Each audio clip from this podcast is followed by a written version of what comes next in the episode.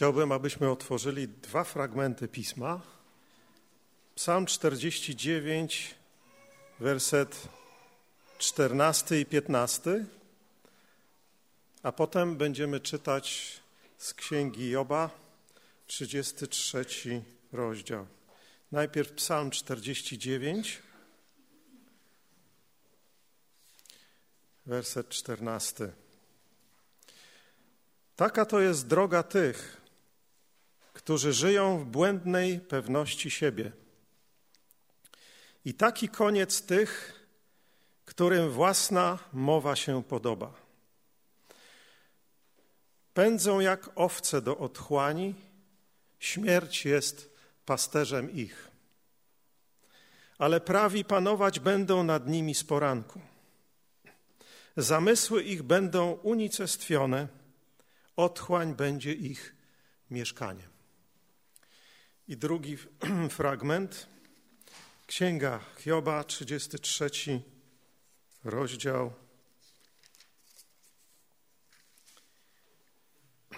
od wersetu czternastego. trzydziesty trzeci rozdział Księgi Joba, werset czternasty. Czytam z Biblii Warszawskiej. Wszak Bóg przemawia raz i drugi, lecz na to się nie zważa. We śnie, w nocnym widzeniu, gdy głęboki sen pada na ludzi i oni śpią na swym łożu. Wtedy otwiera ludziom uszy, niepokoi ich i ostrzega, aby odwieść człowieka od złego czynu i uchronić męża od pychy.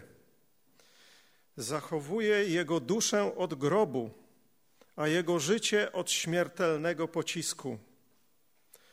Smaga go też cierpieniem na łożu i dreszczem ustawicznym w jego kościach tak, że jego życiu obrzydł chleb, a jego duszy nawet ulubiony pokarm. Jego ciało niszczeje nie do poznania, a jego kości wystają, choć dawniej były niewidoczne.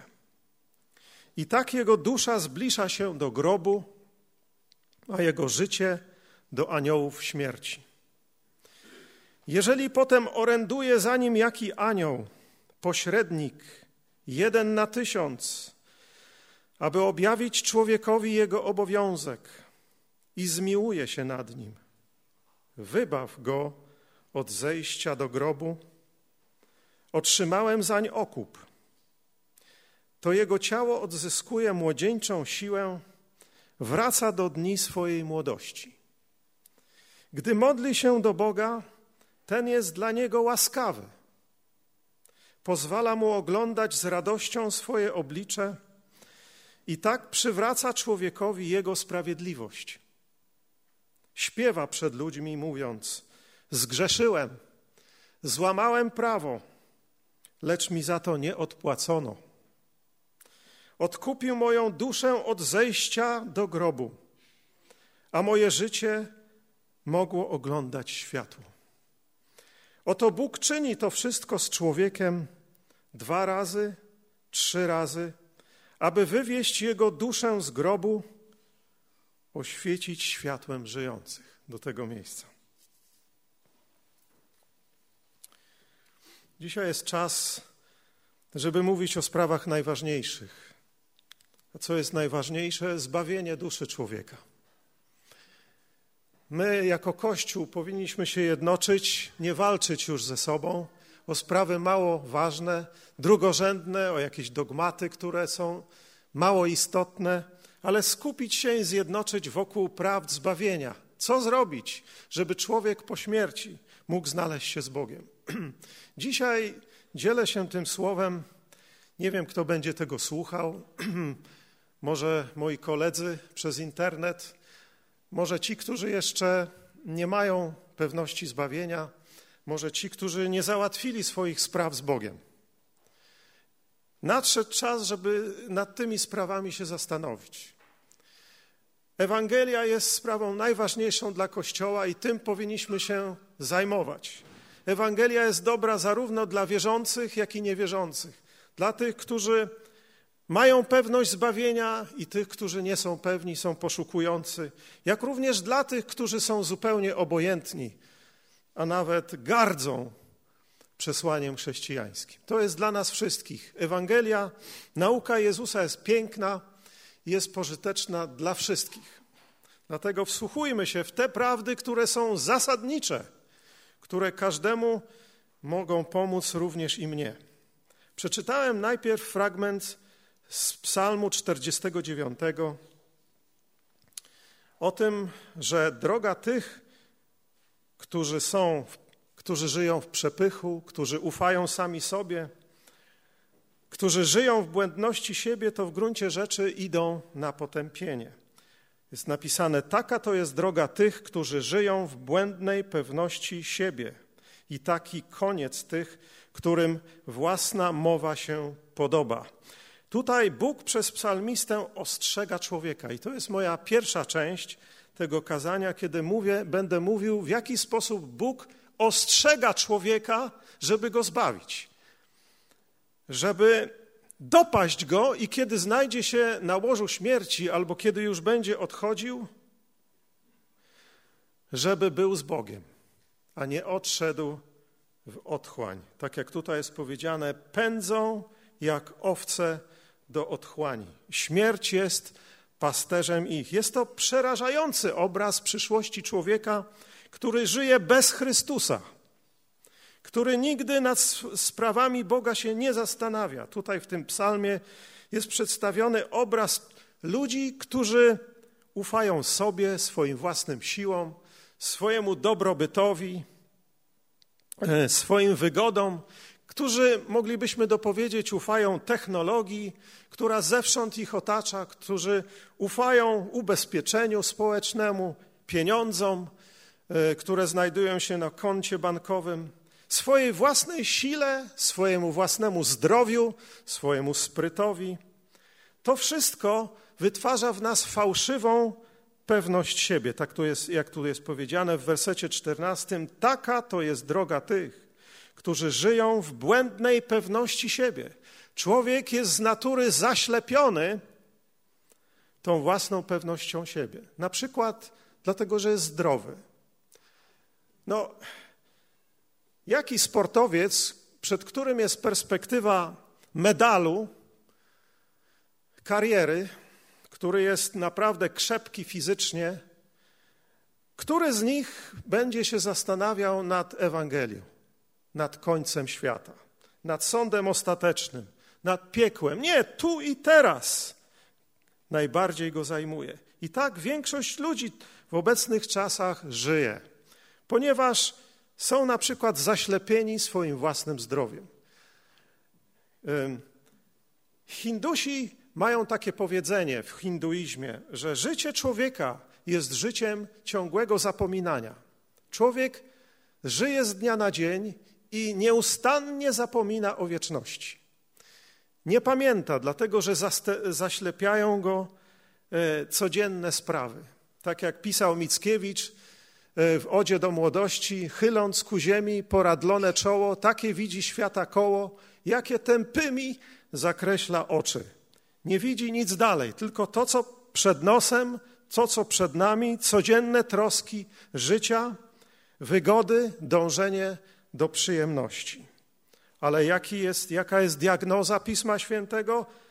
Pędzą jak owce do otchłani. Śmierć jest pasterzem ich. Obraz owiec, które pędzą w dół po równi pochyłej, po zboczu do otchłani. I tam, gdzie jest ich koniec, otchłań.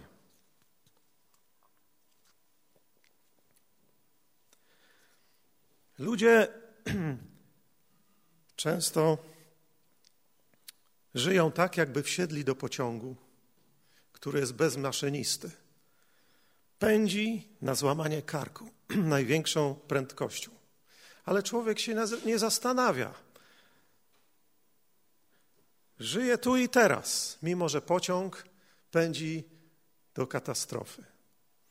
Tak samo jak statek, który idzie na dno. Tak jak Titanic, który szedł na dno ponad sto lat temu. Ludzie tańczyli, bawili się, jedli, zażywali przyjemności, zakochiwali się, ale nie mieli pojęcia, że potężny, niemalże niezatapialny statek szedł na dno. Był dramatycznie uszkodzony i większość z tych ludzi miała niedługo zginąć. Tak samo jest z człowiekiem dzisiaj, który jest zaślepiony fałszywą pewnością siebie.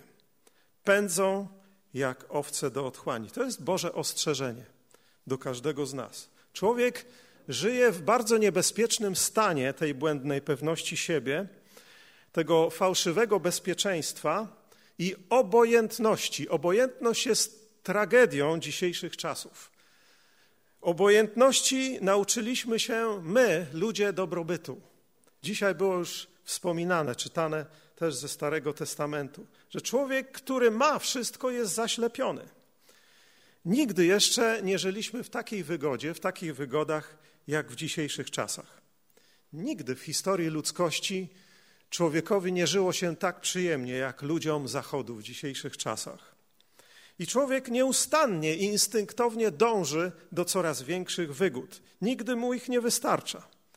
I to powoduje, że do serca wkrada się obojętność na sprawy wieczności, na letarg. Człowiek musi się obudzić ze snu. Apostoł Paweł w liście do Efezjan powiedział: obudź się, ty, który śpisz, a powstań z martwych. I co się wtedy stanie? A zajaśnieje ci Chrystus. Obudź się. Obudźmy się wszyscy, dlatego że jesteśmy na, równej, na równi pochyłej do piekła. To jest bardzo niepopularne słowo, które przed chwilą wypowiedziałem, od którego współczesny człowiek ucieka jako od średniowiecznego zabobonu. Ale tak przy okazji chciałem powiedzieć, że średniowiecze nie było wcale tak ciemne, ani tak całkowicie zabobonne. Trochę o nim poczytajmy i trochę o nim postudiujmy, zanim zaczniemy używać tego słowa jako synonimu prymitywizmu i zabobonów. Człowiek uważa, że wiara to jest fikcja. Mówi do siebie: nie będę zajmował się fikcją, będę zajmował się sprawami codziennymi i praktycznymi. Tylko chciałbym dopowiedzieć, że kiedy człowiek zacznie umierać, to wiara przestaje być fikcją. A to może się zdarzyć każdemu z nas. Musimy być gotowi każdego dnia. I Bóg nas przez Słowo Boże, które przeczytałem, ostrzega. Pan Jezus mówił, w jaki sposób jesteśmy zaślepieni materializmem. Postawił doskonałą diagnozę naszego pokolenia, swojego pokolenia, ale również naszego. W czwartym rozdziale Ewangelii Łukasza, kiedy opowiada o przypowieści o siewcy i czterech różnych rodzajów ziarna, które ten siewca sieje, które symbolizują Słowo Boże, które on głosi, to jedno z tych ziaren, którym jest właśnie głoszone Słowo, trafiło między ciernie, wpadło między nie i zostało przygłuszone i nie wykiełkowało i nie wydało owocu. A więc mówiąc symbolicznie, tak jak potem Jezus to wyjaśniał, to Słowo Boże, które Jezus nam wszystkim głosi, zostało przyduszone tymi cierniami. A czym są te ciernie? Jezus potem wytłumaczył. Troski tego świata. Po drugie... Yy, Po drugie, może ja otworzę ten fragment, Łukasza, czwarty rozdział.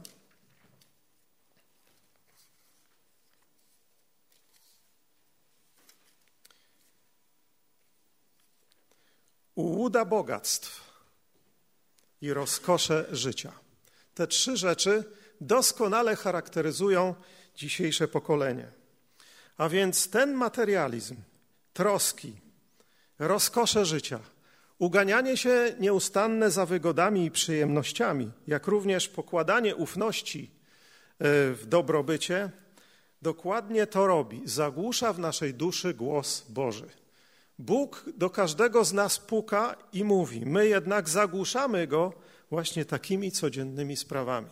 Nie dopuśćmy, aby te trzy rzeczy zagłuszyły Słowo Boże do nas, które codziennie do nas się zwraca w różny sposób. Bóg nas ostrzega.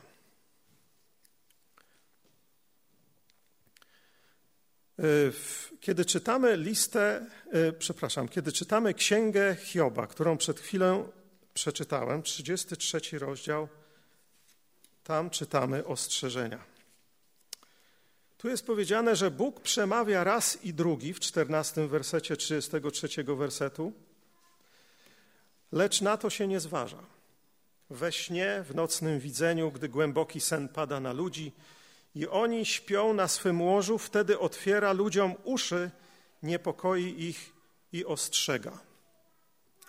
Bóg może ostrzegać poprzez sny. Pamiętam, kiedy byłem na studiach, przynajmniej trzech moich kolegów było ostrzeżonych przez Boga we snach, mimo że byli ateistami albo po prostu niepraktykującymi katolikami. Jeden z nich przybiegł do mnie pewnego dnia rano i powiedział: Janek, miałem sen, że był sąd ostateczny. Nie wiem, co ja mam robić. Powiedz mi. Był przerażony. Inny kolega przyszedł do mnie, powiedział: śnił mi się koniec świata. Też był bardzo zaniepokojony. Był człowiekiem niemoralnym. Mój trzeci kolega, mój trzeci kolega, który był ateistą i synem komunisty, dyrektora kopalni w Sosnowcu, powiedział mi, że miał sen, że przyśniła mu się jasna postać Jezusa Chrystusa i był bardzo pewien, że to jest Jezus. Jezus wyciągał do, do niego rękę i on w tym śnie również wyciągnął do niego z dłoń i chwycił go za kciuk.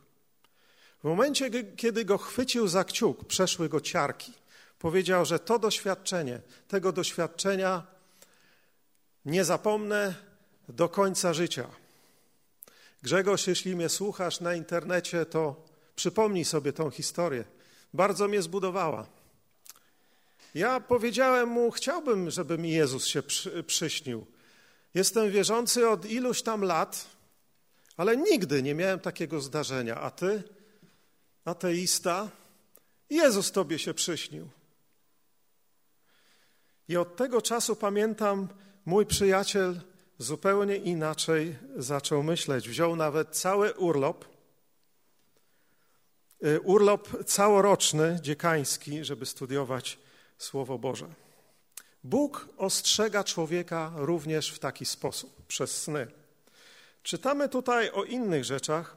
W szesnastym wersecie niepokoi ich i ostrzega, aby odwieść człowieka od złego czynu i uchronić męża od pychy.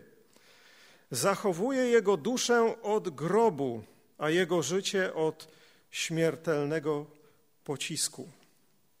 I w dziewiętnastym wersecie jest powiedziane tak. Smaga go też cierpieniem na łożu i dreszczem ustawicznym w jego kościach tak, że jego życiu obrzyd chleb, jego duszy nawet ulubiony pokarm. I dalej są wersety o ciężkiej chorobie człowieka. Często choroby traktujemy jako przypadek, jako pech. Pierwszym naszym odruchem jest pójść do lekarza albo iść do apteki kupić leki. Zupełnie podświadomie głównie ufamy medycynie, ufamy lekom, ufamy ludziom, ufamy lekarzom. Ale kto dzisiaj ufa Bogu, kiedy jest chory? Bardzo często choroby niosą ze sobą przesłanie. My się nad tym nie zastanawiamy, ale często tak jest, że Bóg przemawia przez nasze cierpienie, przez chorobę, czasami na, przez łoże śmierci. Być może Bóg coś chce nam powiedzieć. Być może wskazuje na jakiś grzech. Człowiek nie zastanawia się nad tym, A może kiedy zachoruję, powinienem najpierw w pierwszej kolejności zadać sobie pytanie: Boże, co chcesz mi przez to powiedzieć? Jakże często choroba zbliża nas do Boga. Ile z nas doświadczyło tego, kiedy jesteśmy ciężko chorzy, kiedy coś nas boli, kiedy jesteśmy psychicznie utrapieni, szukamy Boga z całych sił. Jak trwoga, to do Boga. Bardzo prawdziwe polskie przysłowie. Ale to jest potwierdzenie tego wszystkiego, co mówi Pismo Święte. To jest po to doświadczenia, przykrości, wypadki, nieszczęścia, katastrofy, kataklizmy, zarazy. To są wszystko sygnały od Boga. Bóg upomina się o swoich ludzi, szuka nas, a my od Niego uciekamy. Pamiętamy uciekiniera od Boga, Jonasza, który, żeby uciec przed Bożym głosem i ostrzeżeniem, wsiadł na statek, żeby popłynąć do Tarszysz, wiele set kilometrów stamtąd, gdzie się znajdował, żeby tylko uciec przed Bożym głosem. Nie da się przed Bogiem uciec. Gdzie przed duchem Twoim ucieknę, mówi Psalm sto trzydziesty dziewiąty. Chociażbym się chował na skraju morza, czy gdzieś w głębinach morskich, tam jesteś i tam dosięgnie mnie prawica Twoja. Nie ma ucieczki przed Bogiem. Gdziekolwiek jesteśmy, Bóg wszechmogący i wszechobecny widzi nas i cały czas nas obserwuje. I co o tym myślimy? Boże oczy są cały czas na nas. Świadectwo Biblii o tym mówi, że Bóg widzi, Bóg słyszy, Bóg przypatruje się swojemu stworzeniu, każdemu człowiekowi. Dlaczego więc uciekamy? Przecież Bóg jest miłością. Przecież On oddał swoje życie za nas. Dlaczego nie chcemy Go w naszym życiu? Czego się boimy? Tak, ale człowiek często zakłada, że jego postępki, jego czyny ujdą mu bezkarnie. Że nasze czyny nie mają żadnych konsekwencji. Okazuje się, i tak również uczy nas Biblia i Jezus Chrystus, że pewnego dnia będzie rozliczenie. Jest powiedziane, a postanowione jest człowiekowi raz umrzeć, a potem sąd. A więc kiedy człowiek umrze, a potem otworzy się swoje oczy, co będzie widział? Sąd Boży. Chrystusa siedzącego na swoim tronie, przed którym zgromadzone będą wszystkie narody. Owce i kozły, jak mówi symbolicznie Jezus w Ewangelii Mateusza, dwudziestym piątym rozdziale.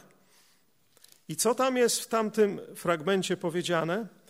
W dwudziestym piątym rozdziale Mateusza. A gdy przyjdzie Syn Człowieczy w chwale swojej i wszyscy aniołowie z Nim, wtedy zasiądzie na tronie swej chwały. Potem już o wiele dalej jest powiedziane tak, kiedy przyjdą różni ludzie, będą się tłumaczyć przed Nim. On im powie tak. Wtedy powie i, i tym po lewicy: idźcie precz ode mnie, przeklęci, w ogień wieczny, zgotowany diabłu i jego aniołom. Drodzy przyjaciele, Jezus Chrystus, jak nikt inny, mówił o piekle. Bóg w ciele. Jezus, który był wcieleniem miłości, mówił o piekle najwięcej. I tutaj jest jeden z tych przykładów. Idźcie precz ode mnie, przeklęci, w ogień wieczny, zgotowany komu? Diabłu i jego aniołom. A więc ogień wieczny, piekło czy gehenna po grecku, został przygotowany i przeznaczony dla szatana, dla tych wszystkich ciemnych sił, które nas męczą i dręczą, i tak będzie z nimi do końca świata. Ale tam zostanie on wrzucony pewnego dnia. I to miejsce jest dla niego przeznaczone. Ale jak widzimy z tego fragmentu, my również, którzy nie przyjęliśmy Chrystusa, którzy Go odrzuciliśmy na tej ziemi i w tym życiu, tam również będzie nasze miejsce. Przerażające to są historie, o których niechętnie mówię, ale Biblia nie ukrywa przed nami żadnych prawd. Na przykład apostoł Jan miał wizję, tak jak wielu ludzi miało wizję piekła. Straszliwy to obraz, ale to po prostu jedna z tych wizji. Jest powiedziane w objawieniu Jana czternastym rozdziale jedenastym wersecie o ludziach, którzy odrzucili Chrystusa i służą szatanowi i antychrystowi. Jest powiedziane, a dym ich męki unosi się w górę na wieki wieków i nie mają wytchnienia we dnie i w nocy ci, którzy oddają pokłon zwierzęciu jego posągowi, ani nikt to przyjmuje znamię jego imienia. Nie mają wytchnienia we dnie i w nocy. Ostatnio czytałem um, o pewnej wizji, którą miała pewna katoliczka, kanonizowana przez Jana Pawła drugiego w dwutysięcznym roku. Tak a propos, czasami ktoś może powiedzieć, ja jestem katolikiem, mam swoją religię, ja wiem, co mam robić. Oto przykład świętej Faustyny Kowalskiej, która powiedziała, między innymi mając wizję piekła, że będziemy męczeni tym, czym grzeszyliśmy tutaj na ziemi. Będziemy dręczeni, będziemy dręczeni w nieskończoność tymi zmysłami, którymi byliśmy dręczeni tutaj. To są straszne obrazy i ostrzeżenie Słowa Bożego tym, którzy jeszcze się nie pojednali z Bogiem. A więc nie uciekajmy. Obojętność nie jest rozwiązaniem. Uciekanie w wygody, w przyjemności, w imprezowanie, w używki nie jest ucieczką przed tą prawdą, która nas spotka w tylko w momencie, kiedy będziemy odchodzili z tego świata. Jak, jaką, jakim straszne jest życie bez Boga. Blaise Pascal, jeden z najgenialniejszych naukowców i matematyków wszechczasów, powiedział tak: jakże przerażające jest milczenie bezkresnych przestrzeni. Ten człowiek się nawrócił w dramatyczny sposób. Jeden z największych umysłów wszechczasów. Kimże jesteśmy my? Zwykli ludzie, którzy odrzucamy Boga. Jest to przerażająca samotność. Kiedy człowiek żyje ten krótki czas, nie wiemy ile do końca, wiemy kiedy ten czas się zaczął, a nie wiemy, kiedy się skończy.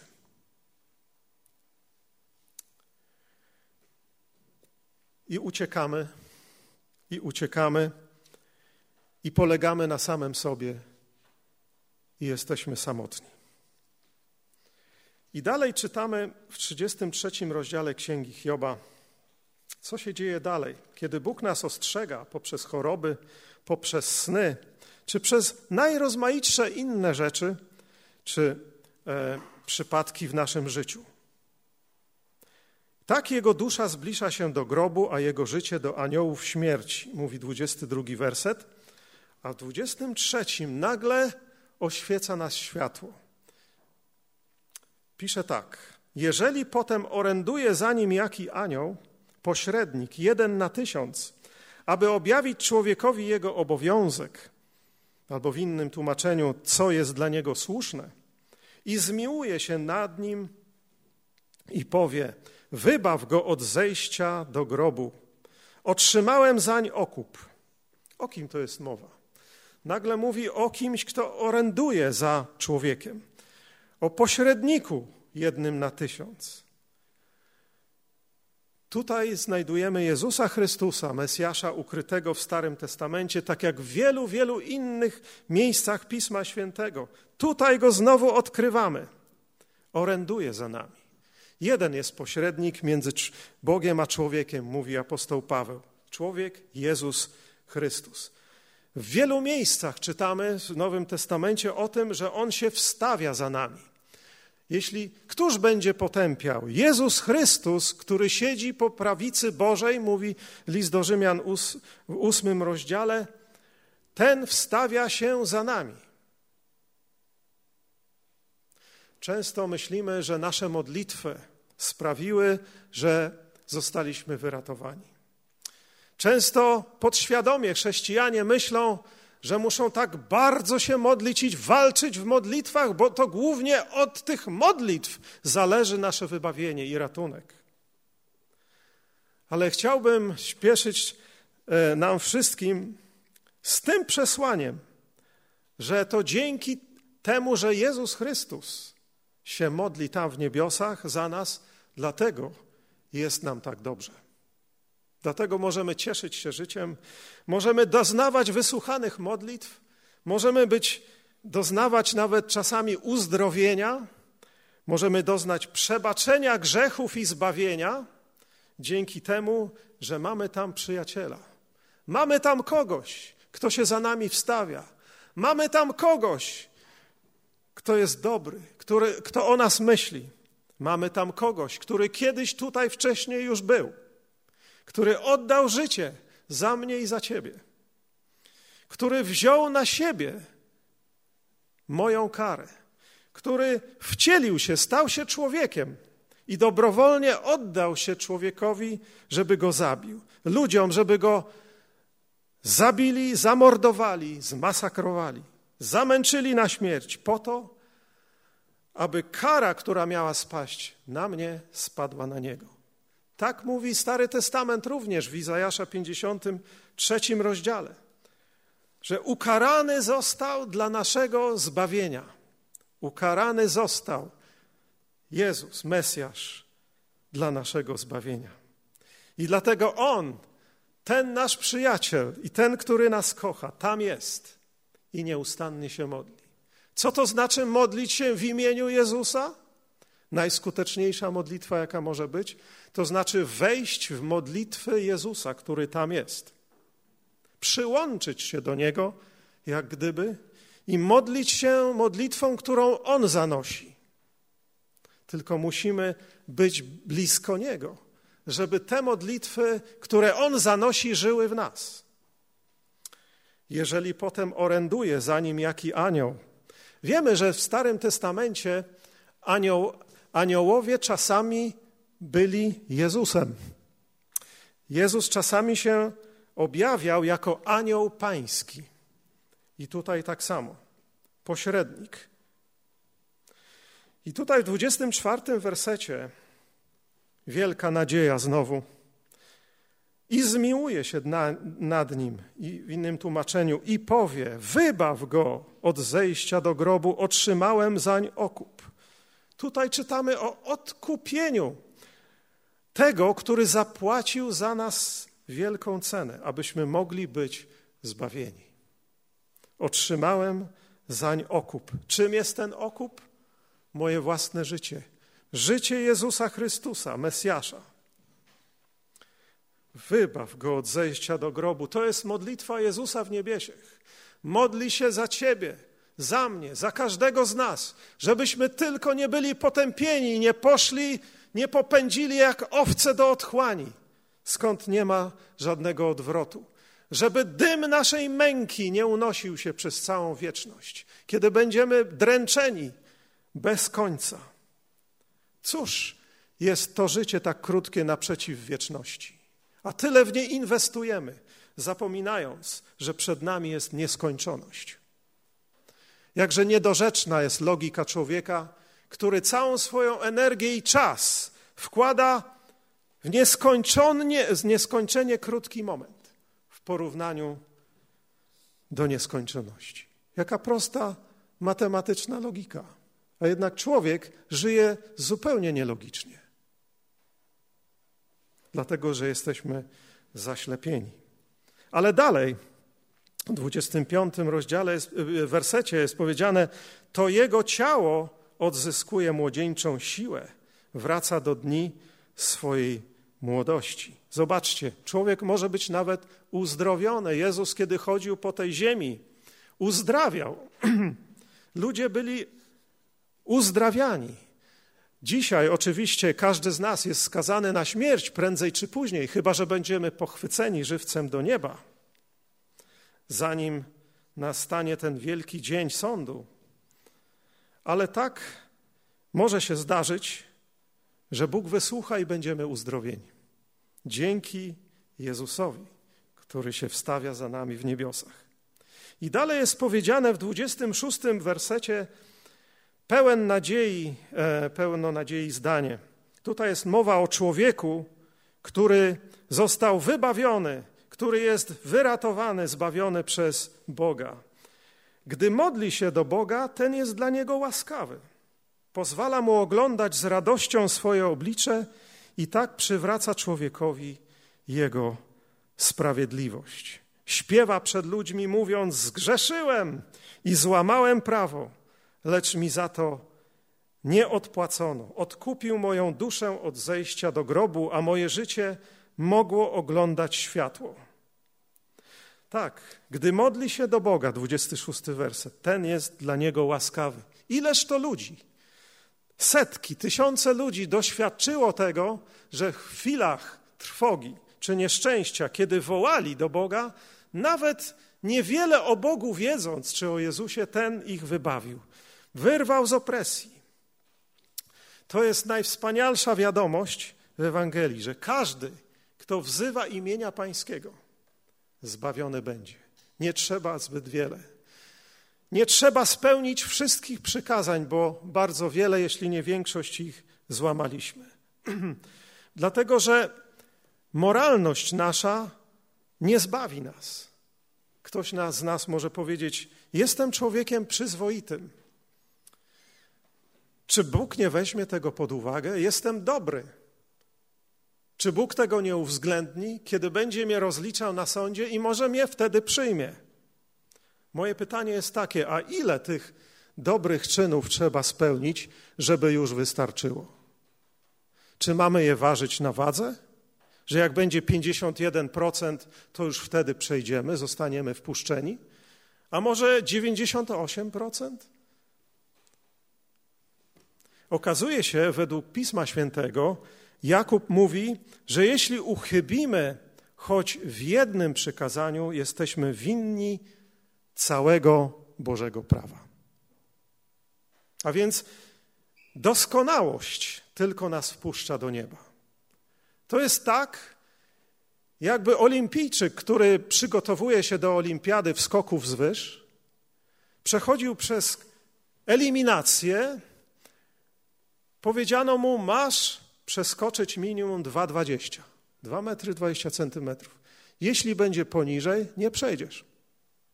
A więc tylko liczy się doskonały skok. dwa dwadzieścia. dwa dziewiętnaście nie kwalifikujesz się. Przykro nam. Do widzenia. Tak samo jest z człowiekiem. Bóg ustawił poprzeczkę, doskonałość. Przeskoczymy ją? Nie damy rady. A więc przestajmy ufać samym sobie i przykazaniom, że te nas zbawią. Jest jakieś ogromne nieporozumienie we wszystkich religiach świata, łącznie z naszym, że przykazania dały, dane zostały nam po to, żebyśmy zostali przez nie zbawieni. To jest fałsz. To jest nieprawda. Przykazania dały, zostały dane nam po to i o tym świadczy Biblia, żeby postawić diagnozę, jacy jesteśmy, a nie żeby nas uleczyć. To nie jest lekarstwo, to jest wyłącznie diagnoza. A więc przestajmy się oszukiwać, że może przez moją przyzwoitość dostanę się do nieba. Nie, jedyną drogą jest ten, który jest tam, który poniósł karę, winę za nas wszystkich na sobie, na swoim zmasakrowanym ciele, na krzyżu Golgoty, a potem zmartwychwstał. Dzięki niemu możemy być zbawieni, jeśli tylko wezwiemy Jego imię. Bóg nas ostrzega, tak jak już mówiłem, w różny sposób. Jak reagujemy na ten głos, na te ostrzeżenia? Dzisiaj jest czas, dzisiaj jest okazja, żeby odpowiedzieć na głos Boży w naszym sercu. Jest moralny wszechświat, w którym żyjemy. To nie jest świat, w którym możemy bezkarnie robić, co chcemy. Tak jak są prawa fizyki, jeśli włożysz rękę do ognia, to się sparzysz. Jeśli rzucisz kamień w dół, spadnie, bo jest przyciągany. Tak samo jest z prawem moralnym. Jeśli zgrzeszysz, będziesz potępiony. Moralny wszechświat. Będzie rozliczenie, o którym już czytałem. Świadczy o tym prawie moralnym również nasze sumienie. Prawo moralne to jest w ogóle bardzo ciekawe zagadnienie. Jest to jeden z dowodów na istnienie Boga. Jak wytłumaczymy prawo moralne? Jeśli nie tym, że istnieje ktoś przed nami, kto stworzył ten świat i nas, który to prawo ustanowił, co jest złe, a co jest dobre. W momencie, kiedy przestępujemy to prawo, natychmiast budzi się w nas czerwone światło, że postąpiłem źle. I co ciekawe, to prawo moralne łączy wszystkie kultury, wszystkie religie, wszystkie narody. Czy to człowiek żył w średniowieczu, czy w, w, we współczesnych czasach?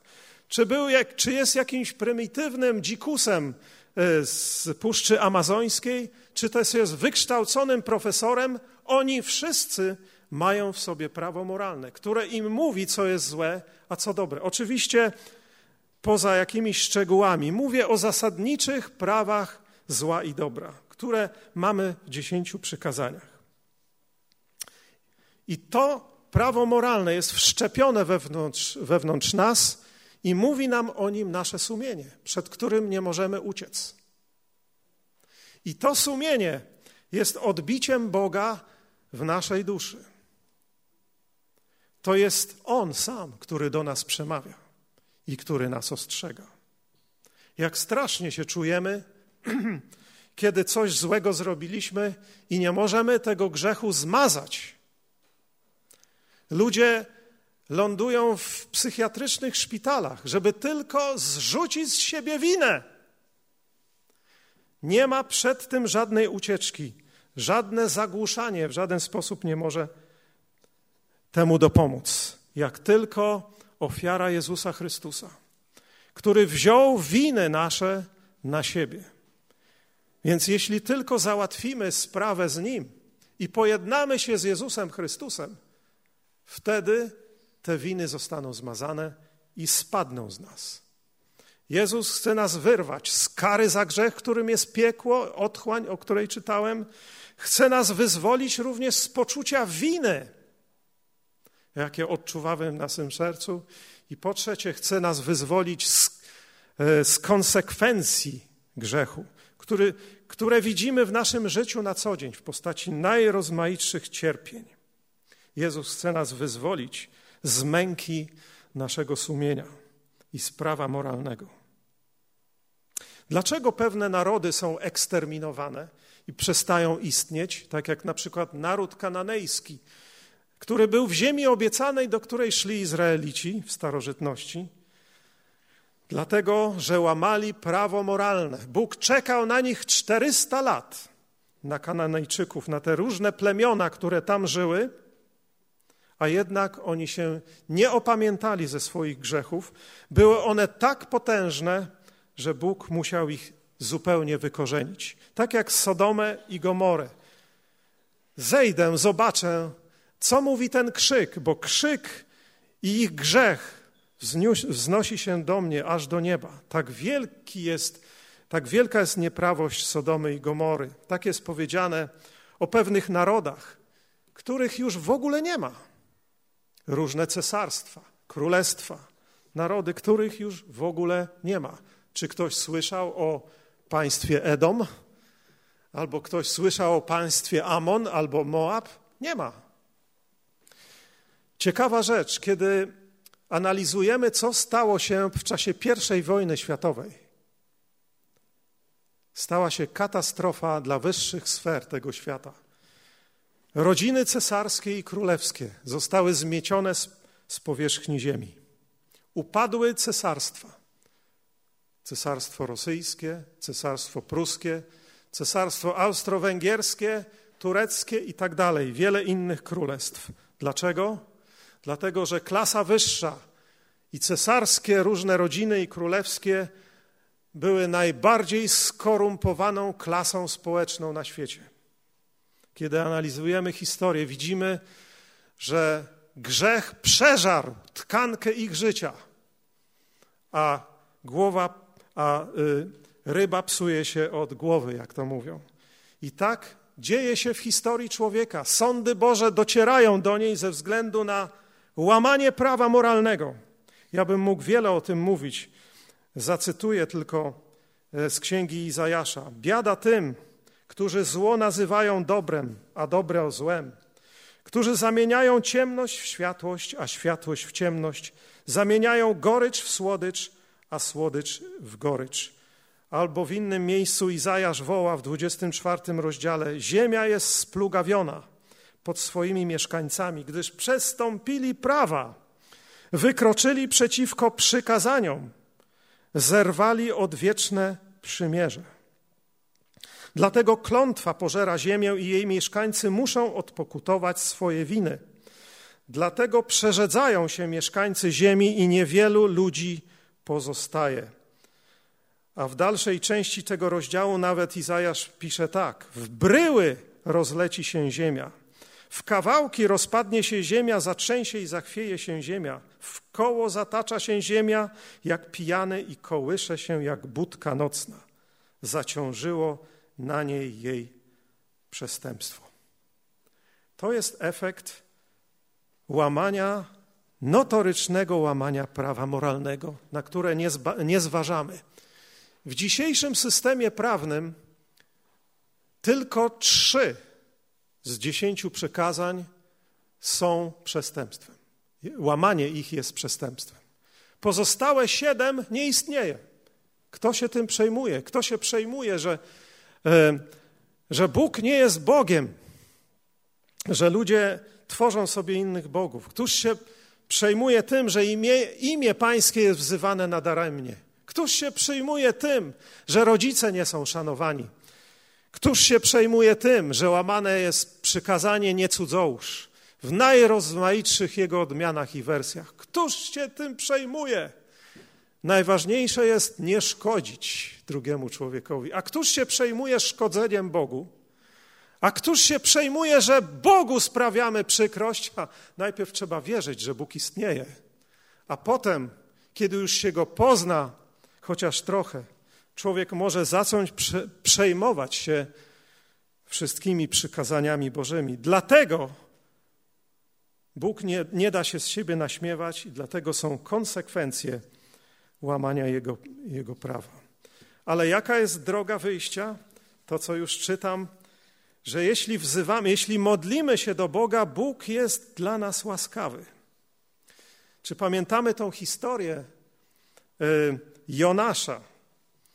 Już wspomniałem o tym, kiedy uciekał na statku przed Bogiem, a Bóg dopadł go na tym statku, bo zerwała się burza i ludzie, inni marynarze w końcu, rzucając losy, doszli do tego, że jest jakiś winowajca na tym statku, który się nie przyznaje do winy. Idźmy do niego i zapy- zapytajmy go. Okazuje się, że on czuł się winny, ten Jonasz, i kazał tym marynarzom wrzucić się do morza, żeby inni nie stali się ofiarami jego grzechów.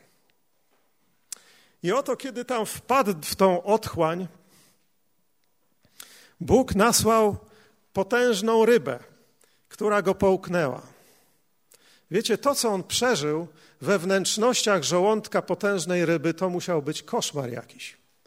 Kiedy siedział w tym kwasie żołądkowym zżerany przez, e, przez żrącą substancję, w tych wszystkich resztkach jedzenia i tak dalej, w tym potwornym zaduchu i ciemności, w udręce swojej duszy i ciała, jest powiedziane tak w jego księdze: i modlił się Jonasz do Pana swojego Boga z wnętrzności ryby, mówiąc: wzywałem Pana w mojej niedoli i odpowiedział mi.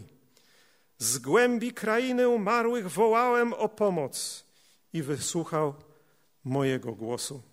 Wrzucił mnie na głębie pośród morza i porwał mnie wir. Wszystkie Twoje bałwany i fale przeszły nade mną. Już pomyślałem, jestem wygnany sprzed Twoich oczu. Jakże będę mógł jeszcze spojrzeć na Twój święty przybytek? Wody sięgały mi aż do gardła, ogarnęło mnie topielisko, sitowie wiło się koło mojej głowy. Stąpiłem do stóp gór, zawory ziemi na zawsze się za mną zamknęły, lecz Ty wydobyłeś z przepaści moje życie, Panie Boże mój. Gdy ustawało we mnie życie, wspomniałem na Pana. I tak doszła moja modlitwa do Ciebie, do Twojego świętego przybytku. Cudowna modlitwa, najwspanialsze przesłanie Ewangelii. Każdy, kto wzywa imienia Pańskiego, powtarzam, zbawiony będzie. Może dzisiaj jesteśmy w takiej sytuacji, że potrzebujemy pomocy, czy to fizycznej, czy psychicznej, czy duchowej. To jest droga. Wzywaj Pana, tak jak ten Jonasz. On doświadczył piekła. Nie wyobrażam sobie osobiście gorszej śmierci niż topić się na środku morza. Zawsze bałem się takiej śmierci. Tak samo mogą powiedzieć ci wszyscy, którzy giną w wypadkach. Ci, którzy są w obozach koncentracyjnych, czy byli, ci, którzy umierają na straszne choroby, kiedy muszą cierpieć w bólu, ci, którzy giną w pożarach, ci, którzy są przywaleni wulkanami, tak jak w starożytności, w Pompejach, ci wszyscy, którzy giną w straszliwych cierpieniach i męczarniach i torturach, niech wzywają imienia Pańskiego, bo On jest łaskawy. Takie jest świadectwo Pisma. Wypróbujmy Boga, wzywajmy Go, nie liczmy na nic innego, to jest szansa. Nadeszło cierpienie, dlatego jest to głos Boży, który puka do naszego serca. Wzywajmy Go, a On nas wyratuje. Pismo Święte ma wiele świadectw i zachęca do wzywania Boga w takich sytuacjach. W Przypowieściach Salomona osiemnaście dziesięć powiedziane jest: imię Pana jest mocną wieżą, chroni się do niej sprawiedliwy i jest bezpieczny. Wzywajmy imienia Pana, jest ono jak, jak mocna wieża. Kiedy wzywa się tego imienia, doznajemy ulgi, ratunku. To jest coś pewnego. W Psalmie sto osiemnastym, piątym wersecie jest powiedziane: w ucisku wzywałem Pana. Pan wysłuchał mnie i wyswobodził. W Psalmie osiemnastym, wiersz siódmy jest powiedziane: w niedoli mojej wzywałem Pana. Wołałem o pomoc do Boga mego. Z przybytku swego usłyszał głos mój, a wołanie moje doszło uszu Jego. Czy słyszysz, człowieku? Czy jest jakieś inne wyjście z sytuacji? Czy warto jeszcze zapominać, że zmierzamy ku wieczności? Czy warto być dalej zaślepiony? Obudźmy się. To wzywanie jest jedyną drogą do zbawienia. Na, przychodzą mi na myśl różne przykłady. Przykład mojego kolegi ze studiów. Kiedy zaczął igrać z okultyzmem, kiedy poszedł do pewnego człowieka, i potem od niego wyszedł, od tego okultysty, spirytysty, poczuł się strasznie. Był przerażony i nie wiedział, co zrobić. Przychodził do mnie, Janek mówi, co ja mam zrobić? Ale pewnego dnia, kiedy spał, dopadł go taki przerażający strach, że nie było czasu na refleksję, ani nawet nie miał siły, żeby jakąś specjalną modlitwę wypowiedzieć. Był tak przerażony i sparaliżowany strachem. Przypomniała mu się książka Billy Grahama, którą kiedyś mu dałem i przeczytał. I tam było powiedziane, że w chwilach trwogi, w chwilach strasznych po prostu wypowiadaj imię Jezus. I on w tamtym momencie sobie to przypomniał i tak zrobił. Natychmiast ta straszna atmosfera zniknęła. To przerażenie, ten paraliż odszedł od niego, kiedy wzywał tego imienia. Przypomina mi się moja ciocia z mojej rodziny, która już nie żyje, która tutaj przychodziła na nabożeństwa. Opowiadała kiedyś historię, jak szła przez pole. A wiecie, to były czasy przedwojenne, kiedy psy chodziły watachami. Nie tak jak dzisiaj, że każdy pies niemalże jak człowiek ma swoje mieszkanie i wygody. Ale szła przez pole z zakupami, z torbami, miała zajęte ręce, było pusto naokoło, nie było nikogo, to było poza miastem. I nagle ni stąd, ni zowąd z kilku stron przybiegły psy i zaczęły potwornie ją atakować, zaczęły ujadać, zaczęły ją kąsać ze wszystkich stron. Ona zaczęła się oganiać tymi torbami. To trwało dość długo, nie pamiętam ile, ale bardzo długo, aż w końcu opadła z sił z tego oganiania się i w końcu zostało jej tylko jedno. Wypowiedziała to imię. Zaczęła wzywać Jezusa. Jezu, ratuj. W tym momencie te psy podkuliły ogony pod siebie i uciekły. To jest moc imienia Jezus. Takich przykładów znają ludzie tysiące, jeśli nie miliony. Przypomina mi się jeszcze jeden przykład na koniec, któremu się przypatrywałem ostatnio na nowo. W roku tysiąc dziewięćset osiemdziesiątym siódmym miała miejsce największa katastrofa lotnicza w polskiej historii. Tutaj w Warszawie. Samolot pasażerski, który wystartował pięknego majowego poranka z Warszawy do Nowego Jorku z sto osiemdziesiąt siedem ludzi, pasażerów i załogi, nagle awaria silników. Awaria silników gdzieś nad Grudziądzem. Bardzo doświadczony pilot powziął decyzję, żeby zawrócić. Zaczął lecieć z powrotem, powiadomił oczywiście służby, powiadomił wieżę na lotnisku, na Okęciu. Niestety silniki odpadły, zaczął się pożar na pokładzie. Nie chcę wchodzić w szczegóły, w każdym bądź razie zaczął się zniżać, nie mógł już kontrolować wysokości i w końcu był już nad Lasem Kabackim i tam spadł. Pożegnał się jeszcze przez mikrofon, znaleziono jego przesłanie na czarnej skrzynce, powiedział, żegnajcie, giniemy. I to był koniec. Zginęli wszyscy. Przerażający widok tam w Lasach Kabackich. Mój brat jeszcze, który interesował się lotnictwem, chodził do tego lasu, żeby oglądać to miejsce. Przerażający widok. Ale nie, na, nie o tym chciałem mówić, tylko na jeden, jedno świadectwo pewnej kobiety, bo świadków było trochę tego wydarzenia, kiedy widzieli dym, dymiący samolot, palący się samolot, a potem jeden wielki wybuch.